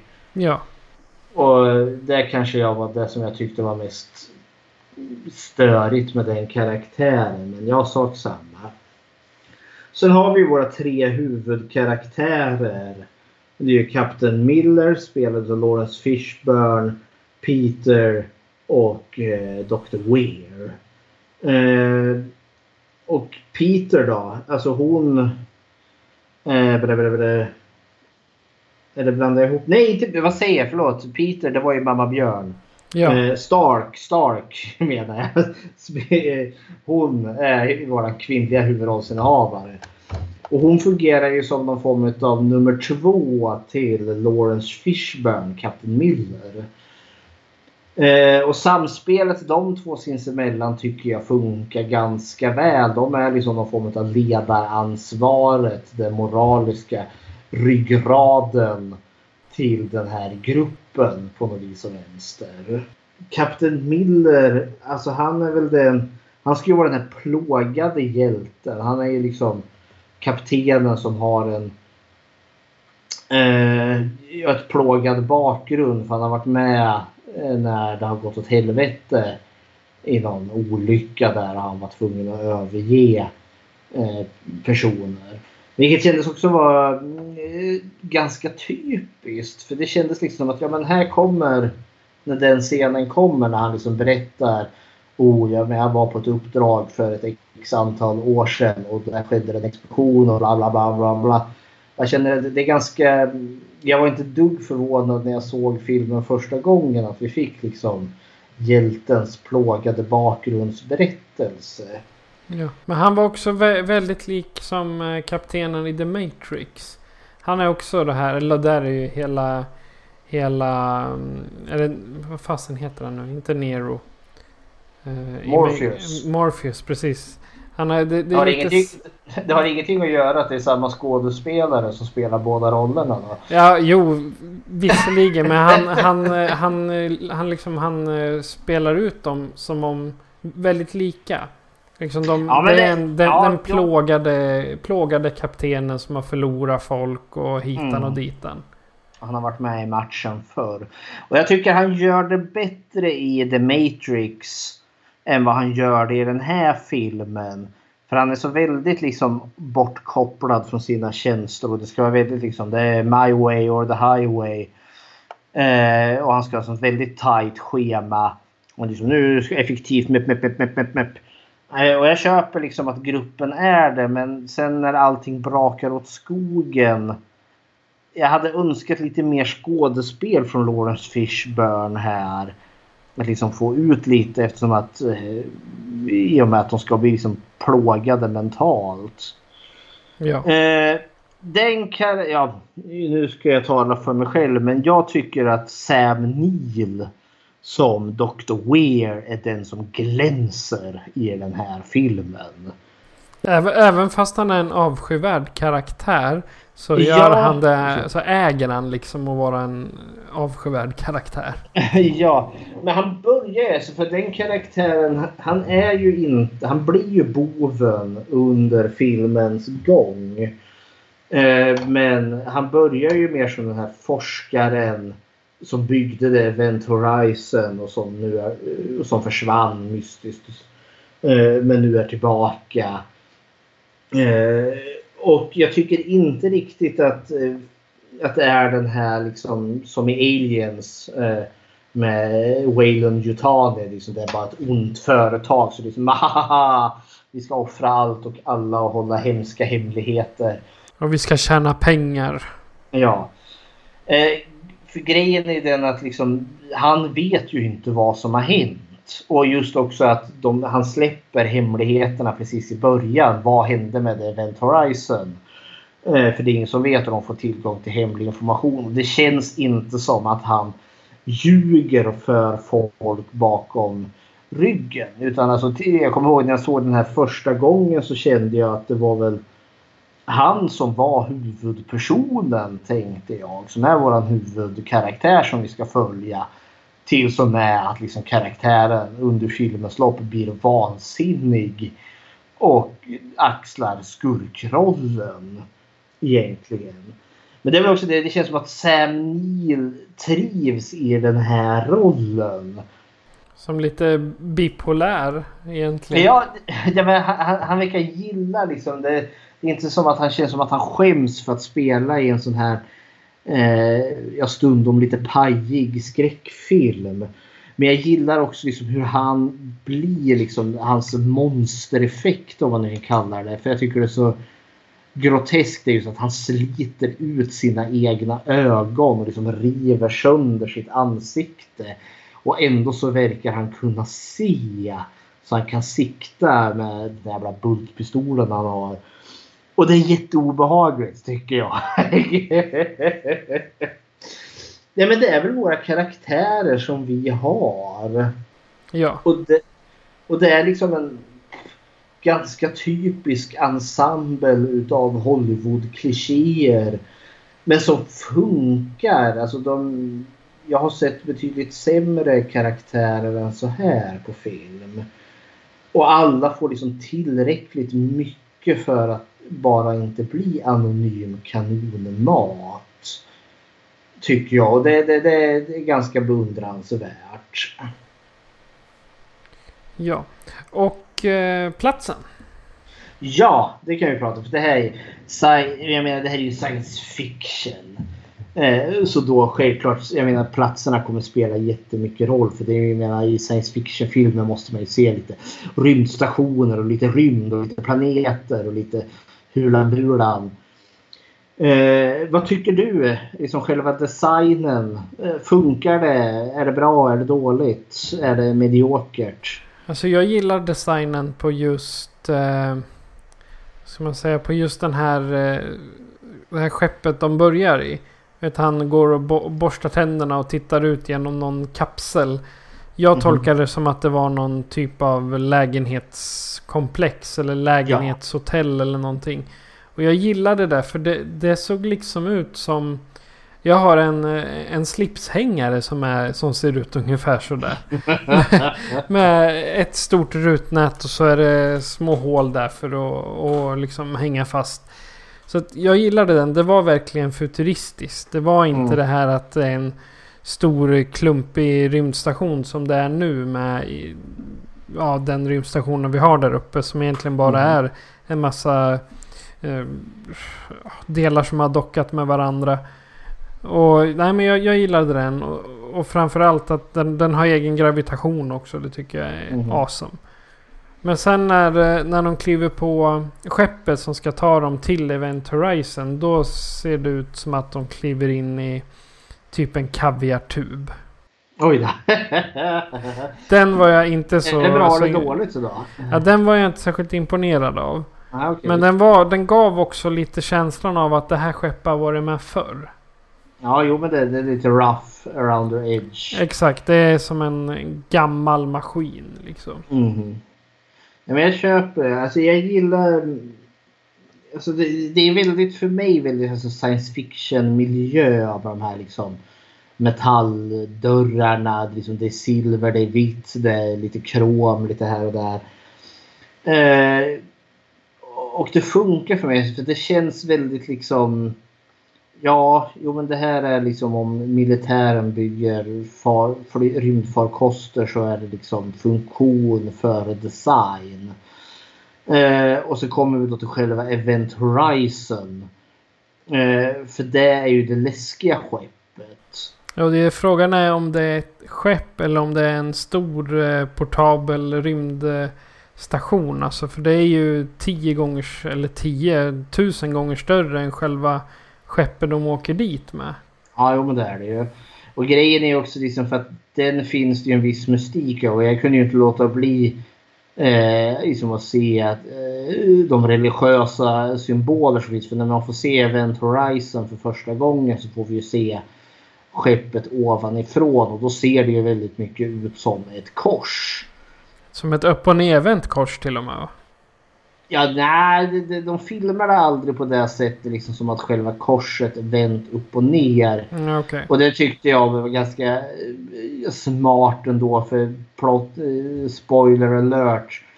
Eh, Event Horizon har ju varit i helvetet och snurrat runt lite. Men det fanns liksom religiösa alltså inslag i själva rymdskeppet Event Horizon. Det finns liksom pelare som såg väldigt mycket ut som eh, kyrk eller katedralspelare och sådana saker.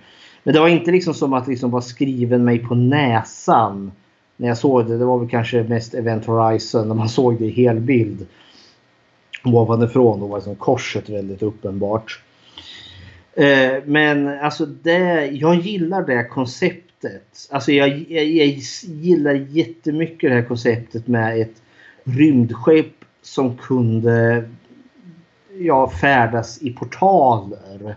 Du åker in i ett portalhål och skapar ett svart hål och så ska det komma ut någon annanstans. Och så gick det på tok och skeppet är borta. Och så kommer det tillbaka helt plötsligt efter sju år. Och så kommer de dit och allting är liksom öde och tomt och så hittar man lite döda kroppar lite här och där och ingen vet vad som har hänt. Jag, jag, jag, jag är helt såld på den premissen. För jag, alltså, det skapar ett mysterium som gör mig engagerad.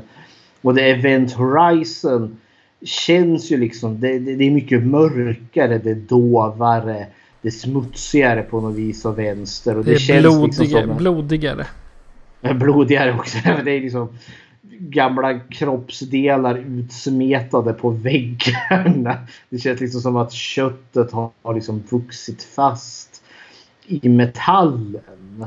I, på Event Horizon så var jag inne, då var det en sån här hajen moment. Du vet den enda jumpscaren i hajen. Det var, jag, jag hittade en jumpscare i, på hela Event Horizon och det är när den här handsken kommer flygande. Jaha, jag, jag tyckte det var ganska... Ja, jo det... Det är lite jump scare-ish. Men det var typ den enda som var riktigt jump scare som, som jag Ja, tycker. Jag tyckte det var ganska mycket jump scare i den här. Ganska dåliga jump scares. Ja, så det är därför jag inte reagerar. Ja men liksom för det var väldigt många plötsligt liksom nu kommer det ett högt ljud. Eh, liksom om en dörr öppnas. Eh, och det var många sådana. Alltså det var sällan det var en jump scare i form av att det fanns ett genuint hot. Eh, det enda som var så klassiskt det var just den där handsken som flög och satte sig på Lawrence Fishburns axel. Det var så klassiskt liksom skräck. Eh, jumpscare. Men annars var det ju aldrig liksom åh hotet kommer där jag hör någonting kommer släpandes och sen blarg. Utan nej den förhöll sig lite, lite ifrån det. Att... Men Alltså skeppet i sig är obehagligt värre. Men sen har vi ju det här rummet där den här portalen finns. Den här sfären. Ja, jag, jag, alltså, jag, jag fattar inte designen på det här rummet. Och helt plötsligt så drar de bara upp en sån där lucka och springer in till säkringarna. Ja, nej, men jag, jag, var, jag behövde inte förstå det heller kände jag. Men det var fascinerande för det såg konstigt ut. Det var liksom ett stort metallrum. Med typ, som såg ut då som liksom taggar som stack ut men som var väl någon form av antenner och liknande. Men det, alltså, det är minnesvärt tycker jag. Jag förstår inte heller hur det där funkar men det är ju superhögteknologiskt. Ja. Eh, och det är häftigt i sig. Sen tycker jag där, alltså för där är ju grejen att eh, den där portalen har ju öppnats och den råkade öppna istället för att hoppa till Neptunus eller vad de nu skulle vara så råkar de hamna i helvetet istället. Så det är lite snopet. Ja, de skulle väl hamna bakom Neptu- Neptunus eller hur det nu var. Jag, jag hängde inte med i den. Bakom en måne på Neptunus men istället Aha. hamnar de i helvetet. Ja. lite så här, oops. Men det säger de aldrig. De, de säger väl aldrig det där rakt ut? Att de har de varit i helvetet? Nej. Säger de det någon gång? Ja, det gör de. De har ju varit i helvetet. Hela skeppet har varit i helvetet. Varför öppnar- missade jag det för då? Du hängde väl inte med? Nu låg och spelade Candy Crush eller något. Vad. Nej, det har, jag av, det har jag avinstallerat. Det gick så dåligt. Jo då, men det har varit i helvetet. Okej. Det är därför det skeppet är annorlunda. Och så just den här frasen de säger liksom när de söker livstecken i skeppet. Och de får liksom livstecken precis överallt. This is a to- tomb, eller vad säger han? Ja men han säger, jag undrar liksom, vad vill du påstå att skeppet lever? Ja, just det. Och det är liksom, ja, jo, det, och det är ju en kul tanke som de inte spinner så jättemycket på sen. Men det är just liksom att ja, men det finns en energi i skeppet efter att den har varit i helvetet. Och, och kanske liksom har fått något medvetande. Det är ju den här tanken då om just eh, ja, eh, ja, de här hallucinationerna är den försvarsmekanism skeppet har gentemot dem. Eh, portalen. Eh, Den är, den är creepy. den är creepy som bara den. När den öppnas för första gången, det är ju när Justin står framför den här unga Baby Bear. Lilla björn. Eh, och den öppnas upp och den, liksom, den öppnar sig liksom i... Alltså den, den känns som att den öppnar sig som en pusselbox. Alltså jag kunde ju inte låta bli att tänka på The Lament Configuration från Hellraiser. Hellraiser in space. Ja. Igen. Igen. Ja, fast Hellraiser in, Hellraiser in Spence, var, var den... Jo, den måste ha kommit före den här. Jag tror den kom 94, 95 där någonstans. Ja. Men alltså det, det, var så uppenbart läs. Jag kunde inte låta bli att tänka. Jag, jag tror säkert de är inspirerade av det. Det ger en liten hyllning till. Säkert. Men alltså då kan vi lika gärna prata om hotet. För det är ju liksom The Event Horizon som är hotet. Alltså hela ja. rymdskeppet i sig. Och sen får vi kanske lite mer ansikte på hotet när Dr. Weir väl blir galen. Och eh, typ går i skeppets tjänst som jag tolkar det. Att, och ska öppna porten igen. Och nu ska vi alla ner i helvetet och tänk vad kul vi ska ha där tjosan hosan. Men det, de, de pratar ju om att syret börjar ta slut. Ja, alltså ja. allting är ju allting är en brinnande katastrof från att de kommer dit. Ja, och då, då började... Då, då när jag såg att de började hallucinera så då, då, då tänkte jag först, ja men de har syrebrist. Det ja, kol, det... De börjar bli koldioxidförgiftade och det är därför de hallucinerar. Mm. Men sen tog det ju en stund innan jag fattade att, ja men okej. Okay, hmm. Ja, den har varit någonstans där den inte borde ha varit och den har stört någonting som den inte borde ha stört. Ja. Nej men liksom, det var en kritik jag hade till det för jag gillade inte den här tickande klockan. Alltså grejen är ju den att Ehm, de blir fast på Event Horizon eftersom att deras skepp Lewis Clark blir skadat. Eh, och läcker syre. De måste reparera det. och de har bara 20 timmar på sig. Sen tar syret på Event Horizon slut. Jag gillade alltså jag förstår varför de behöver den här tickande klockan. Det driver handlingen framåt och allt det där. Men i och med att det handlar om att det här skeppet liksom att successivt börja driva besättningen till vansinne. Eh, får dem liksom att bli arga, se saker, höra saker, liksom bli stressade jag hade behövt mer tid eller känslan av mer tid. Som att jag, jag hade hellre sett liksom att fan eh, vi måste reparera vårt skepp men det kommer ta veckor innan vi är klara. Och att, liksom att de tvingas bo på The Event Horizon. Och liksom att eh, få känslan av att mer tid förflyter. Att skeppet successivt eh, börjar liksom bryta ner dem och ja, men lite mer som The Thing kanske. Liksom, att det går inte så snabbt. Men hotet smyger sig sakta på och liksom, dri liksom driver dem till vansinne. Det är kanske liksom den kritik jag har till som jag störde mig mest på när jag såg den här gången. Att jag kände liksom att ja men det här var galenskap och vansinne inom 20 timmar. Nå, jag ville ha lite mer. Bara för känslans skull. Men för annars gillar jag det konceptet. Alltså det, det som var en verkligen stand-out-scen för mig är ju eh, Justins karaktär, Lilla Björn.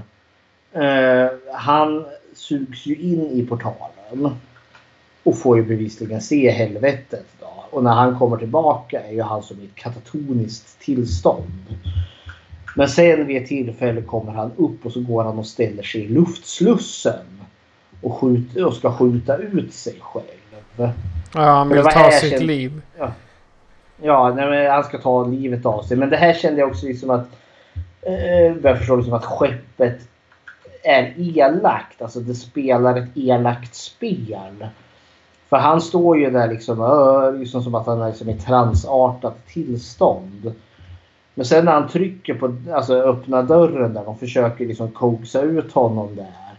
Så är det en 30 sekunders fördröjning innan liksom ytterdörren öppnas och suger ut honom i rymden. Då verkar det liksom som att liksom någon form av förtrollning släpper. Och så står han ju där och är jätteförvirrad varför han är i luftslussen. Och blir ju jätterädd. Liksom luftslussen, dörren håller på att öppnas. Och så har du ju hon eh, Peters då som är mamma Björn. Och han liksom står ju där liksom till henne och säger mamma Björn släpp ut mig här nu. Och, det, och då kändes det som att det känns som att skeppet ledde honom dit. För att liksom mörda honom. Och sen bara på djävulskap släppte sin kontroll över honom så att han skulle få uppleva sin sista tid i just skräck och fasa. Det tyckte jag var sjukt effektfullt. Och det som också jag gillade var ju att han faktiskt inte dog. Han Nej. blev... Lawrence Fishburne kommer ju att rädda dagen där. Men till vilket pris kan man ju fråga. För han liksom, man ser liksom hur ådrorna spänner och blodet alltså, sprutar ju ut ur ögon och mun och näsa. Liksom huden spricker. Och brinner i, i vakuumet där. Och det var jätteobehagligt kommer jag ihåg när jag såg det första gången. Och jag tycker det är obehagligt den här gången också. Men jag gillar just att han dör ju faktiskt inte. De lyckas ju rädda livet på honom. Och sen har de ju honom i stasis i resten av filmen. Ja. Kära värld. Jag tittar på IMDB och här så står det att Clive Barker var en stor influens på filmen. Och att han konsulterades under förproduktionen. Sen hur, Ja, ja, sant, sen hur sant det är, det vet jag inte. Men eh, mycket möjligt skulle jag säga. Ja, men det skulle jag väl tro. För jag, jag kollade lite extra material och han sa ju rakt upp och ner här nu regissören Paul Vanderhuver eller vad han heter. Eh, Paul W.S. Anderson va? Så heter han ja. Som har gjort en hel del ganska roliga filmer. Alltså Paul, Paul W.S. Anderson sa väl rakt upp och ner att han var ju, för- han var ju liksom inspirerad av Hellraiser. Och han har ju gjort lite vinklingar till andra filmer. Ja men som Alien också. För det känns ju... Det är inte så långt ifrån Uri Gellers eh, vad heter det, estetik i eh, Event Horizon. Men alltså... Eh, för sen blir det ju väldigt Hellraiser-esk när Dr. Weir sliter sönder sig själv. Eh, hur eh, DJ blir uppsprättad uppfläkt, hänger i taket där. Liksom, med, med, med, med bokstavligen krokar som sitter i hans rygg så att han hänger i taket. Det kommer jag ihåg att det tyckte jag det kändes enormt Hellraiser. Jag bara hörde hur de där kedjorna klingade och jag förväntade mig att Pinhead skulle dyka upp när som helst. Ja men Pin, Pinhead är äldre så det här får ju vara en annan eh, modernare variant av Pinhead. Eh, Sci-fi demoner. Mm, ja, men det, det, jag gillade också det här konceptet med liksom en illvillig plats. För Peters blir ju mördad med att skeppet lurar henne. Med att hon ser sin nioårige son och hon jagar efter honom. Eh, och så lurar hon liksom så att hon bara kliver rakt ut från en avsats. Och faller till sin död. Eh, och jag personligen tycker liksom att ja, men jag gillar konceptet liksom att en plats är ond. Eh, liksom rymdskeppet som de är i är ondskefullt. Det är vid liv. Det är lite som huset som Gud glömde. Ungefär. Liksom, huset är ondskefullt och vill dem illa. Eh, och just att de kommer ju inte därifrån. Eh, för de kan ju liksom inte bara hoppa ut i rymden för då dör de. Och samtidigt eh, känns det som att jag för filmens och filmtittarnas skull måste vi få ett ansikte på hotet. Och det är då eh, Dr. Weir sliter ögonen ur sig och liksom axlar ansiktet utav ondskan. Dr. Weird. Eh, och vilket funkar för mig också för just designen på honom är ganska häftig. Eh, den här nakna mannen full med ärr över hela kroppen som känns ritualistiska. Eh, jag, eh, jag tycker det här, det finns jättemycket som jag gillar med Event Horizon. Men det finns också saker som jag tycker är sådär. Jag tycker slutet är väldigt Hollywood-klyschigt. Där han besegrar boven i sista sekund med att liksom spränga han åt helvete. med, med att offra sig själv då i, och detonera någon jävla bomb. Med någon eh, fräslig liten, eh, vad heter det, one-liner till han. Och boven som står och skriker no! Och sen försvinner han i en stor jävla eldmoln. Och jag vet inte, det kändes lite... Ja, nu har studion, var, Paramount, varit här och pekat lite med fingret. Så, Nej, vi vill ha det så här och så här. Men i övrigt tycker jag det här är en väldigt trivsam skräckfilm. Ingen klassiker på så sätt, men kanske mer kultklassiker-esk. Jag förstår varför den här är fräslig och jag tänker att är du 15, 14-15 år då är det här en riktig höjdarrulle. Och jag kan gärna återvända till den här och typ slaska lite popcorn och bälja i mig lite öl tillsammans med kompisarna. Alltså det, den är bra underhållande. Så eh, det, det blir mina slutord till Event Horizon. Jag, jag ska säga att eh, när jag började kolla på Event Horizon så plockade jag upp Doctor Who referenser genom hela filmen. Och det -hmm. beror, nu är det ju inte så att Doctor Who kom, eller den, de moderna Doctor Who kom före det här ska jag inte säga.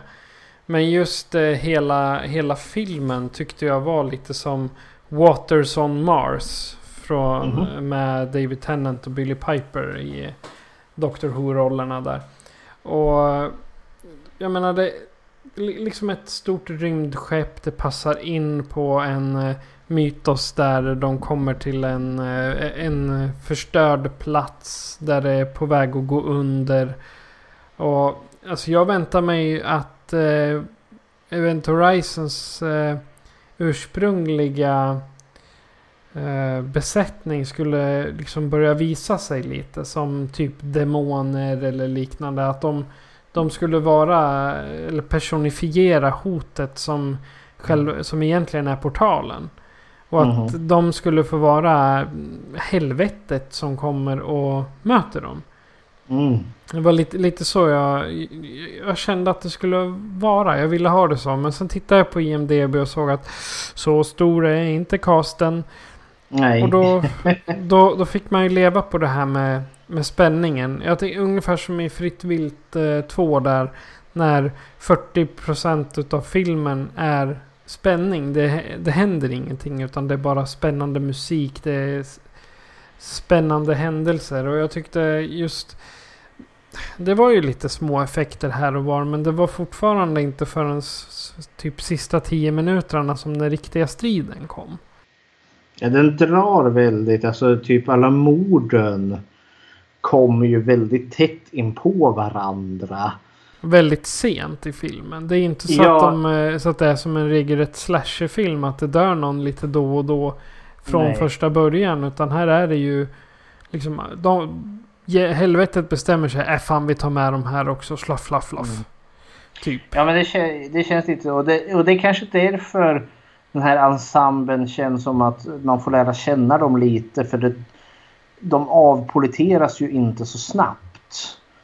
Eh, utan det är ju snarare kanske liksom ja, en halvtimme, när det är en halvtimme kvar av filmen då morden börjar.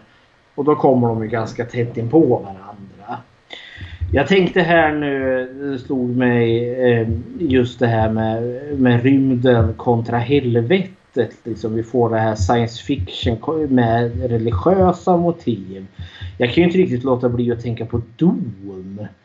Ja, just Doom det. 3, för där är de ju på Mars och råkar öppna en portal till helvetet. Där du ja, har liksom äh, den här mm, helvetes estetiken alla Hellraiser i någon form av science fiction setting. Ja, det är sant. Så, så jag fick lite eh, de vibbarna den här gången också. Men jag har inte riktigt koll på när Doom 3 kom. För det var väl den som jag kände hade mest. Om man verkligen var liksom på den här rymdstationen på, på Mars. Men det var nog, den kom nog senare. Men jag vet inte. Ja. 2004 kom Doom 3. Alltså ja, spelet. Ja. Eller är det filmen? Jag tror inte det finns någon nej, film. Eh, nej, spelet. Uh, nu visst, även första Doom så utspelades ju också på Mars. Uh, och har demoner där i. så ja, men jag vet inte. Det funkar. 93 kommer den Doom. Så. Mm -hmm. Jag vet, det kanske finns sådana vibbar. ja, jag gillar det här. Eh, det är helt okej okay för mig. Helt okej okay film, tycker jag. Ja. Har du gjort något Bechteltest på den här? Det har jag faktiskt. Och vi hade eh, de tre frågorna över kvinnlig representation i film. Och vi har ju en teori om att skräckfilmer är den som lyckas fylla det här bäst. Och än så länge håller det sig ganska väl.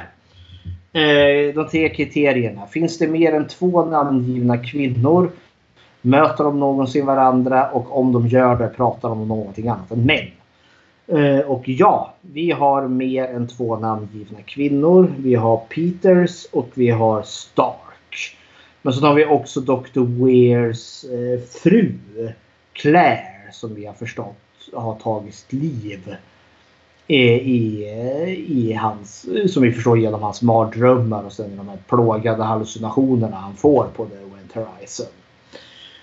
Så de, eh, de tre kvinnor som finns med är samtliga namngivna. Träffar de någonsin varandra? Nej, Claire träffar ingen utav de här. Men Peters och Stark är i samma rum i flera scener. Men jag satt, jag var tvungen att verkligen liksom varje scen de liksom bär vara med i. För jag tänkte nej, de pratar ju aldrig med varandra. De pratar med andra karaktärer men inte med varandra. Så jag tänkte det här skiter sig. Den här filmen kommer inte klara det. Men så kom det plötsligt typ nästan 50 minuter in i filmen. Då det bara var Peters och Stark. Och så stod de över någon konsol där och så tittade den ena på den andra. Har du kaffe i den där termosen? Ja, det har jag. så ja, då pratar de med varandra och de pratar om kaffe och inte män. Så Yay. ja. Den hörde på att inte klara sig men på, tack vare en kort liten scen där så klarar den Bechdel-testet. Så det är Event Horizon klarar Bechdel-testet. Ja, det är stora, stora applåder där. Yay! Än så länge är det ytterst få av de skräckfilmer vi har sett som inte har klarat Bechdel-testet. Nej, det har du rätt i. Det, jag kan faktiskt inte komma på någon... Det var, var det någon av Hell Hellraiser-filmerna som inte klarade? Ja, det är några som vi har haft. Jag borde ha fört lista här men det har jag inte. Men Nej. än så länge skulle jag nog säga att 90% har klarat det. Ja. ja, men sen har vi ju de första 25-30 avsnitten som vi inte har gjort Bechdel-test på också. Ja, kvar. nej. Jag måste gå tillbaka och ordna upp det. Okej. Okay. Men om eh, du som lyssnare då har något att säga om eh, kanske Bechteltesten eller om eh, Event Horizon eller bara vill säga hej så kan du göra så här för att kontakta oss. Skräckfilmscirkeln presenteras av Patrik Norén och Fredrik Rosengren.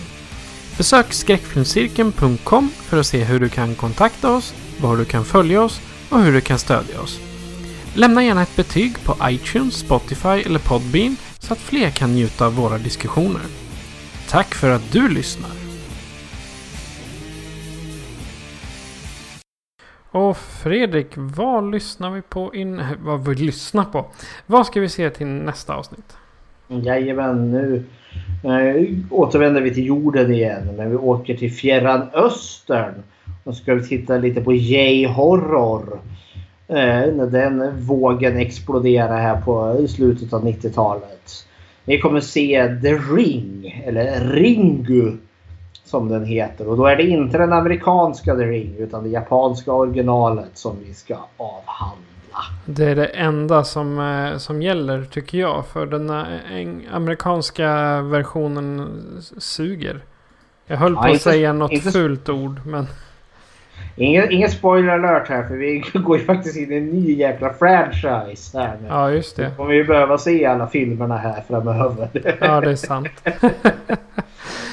Okej, okay. men eh, vi har väl inte så mycket mer att säga än att jag heter Patrik. Och jag heter Fredrik. Du har lyssnat på Skräckfilmscirkeln. Adjö på er. Adjöken.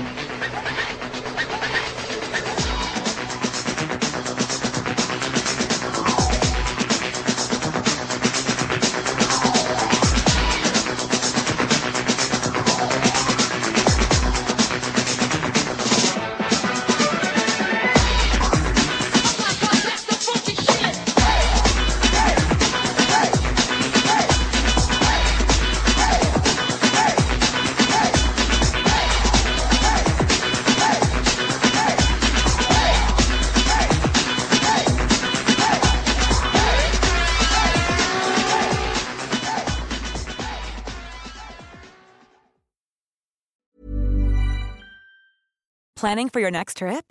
Elevate your travel style with Quince. Quince has all the jet setting essentials you'll want for your next getaway, like European linen, premium luggage options, buttery soft Italian leather bags, and so much more. And is all priced at 50 to 80% less than similar brands. Plus, Quince only works with factories that use safe and ethical manufacturing practices. Pack your bags with high-quality essentials you'll be wearing for vacations to come with Quince. Go to quince.com/pack for free shipping and 365-day returns.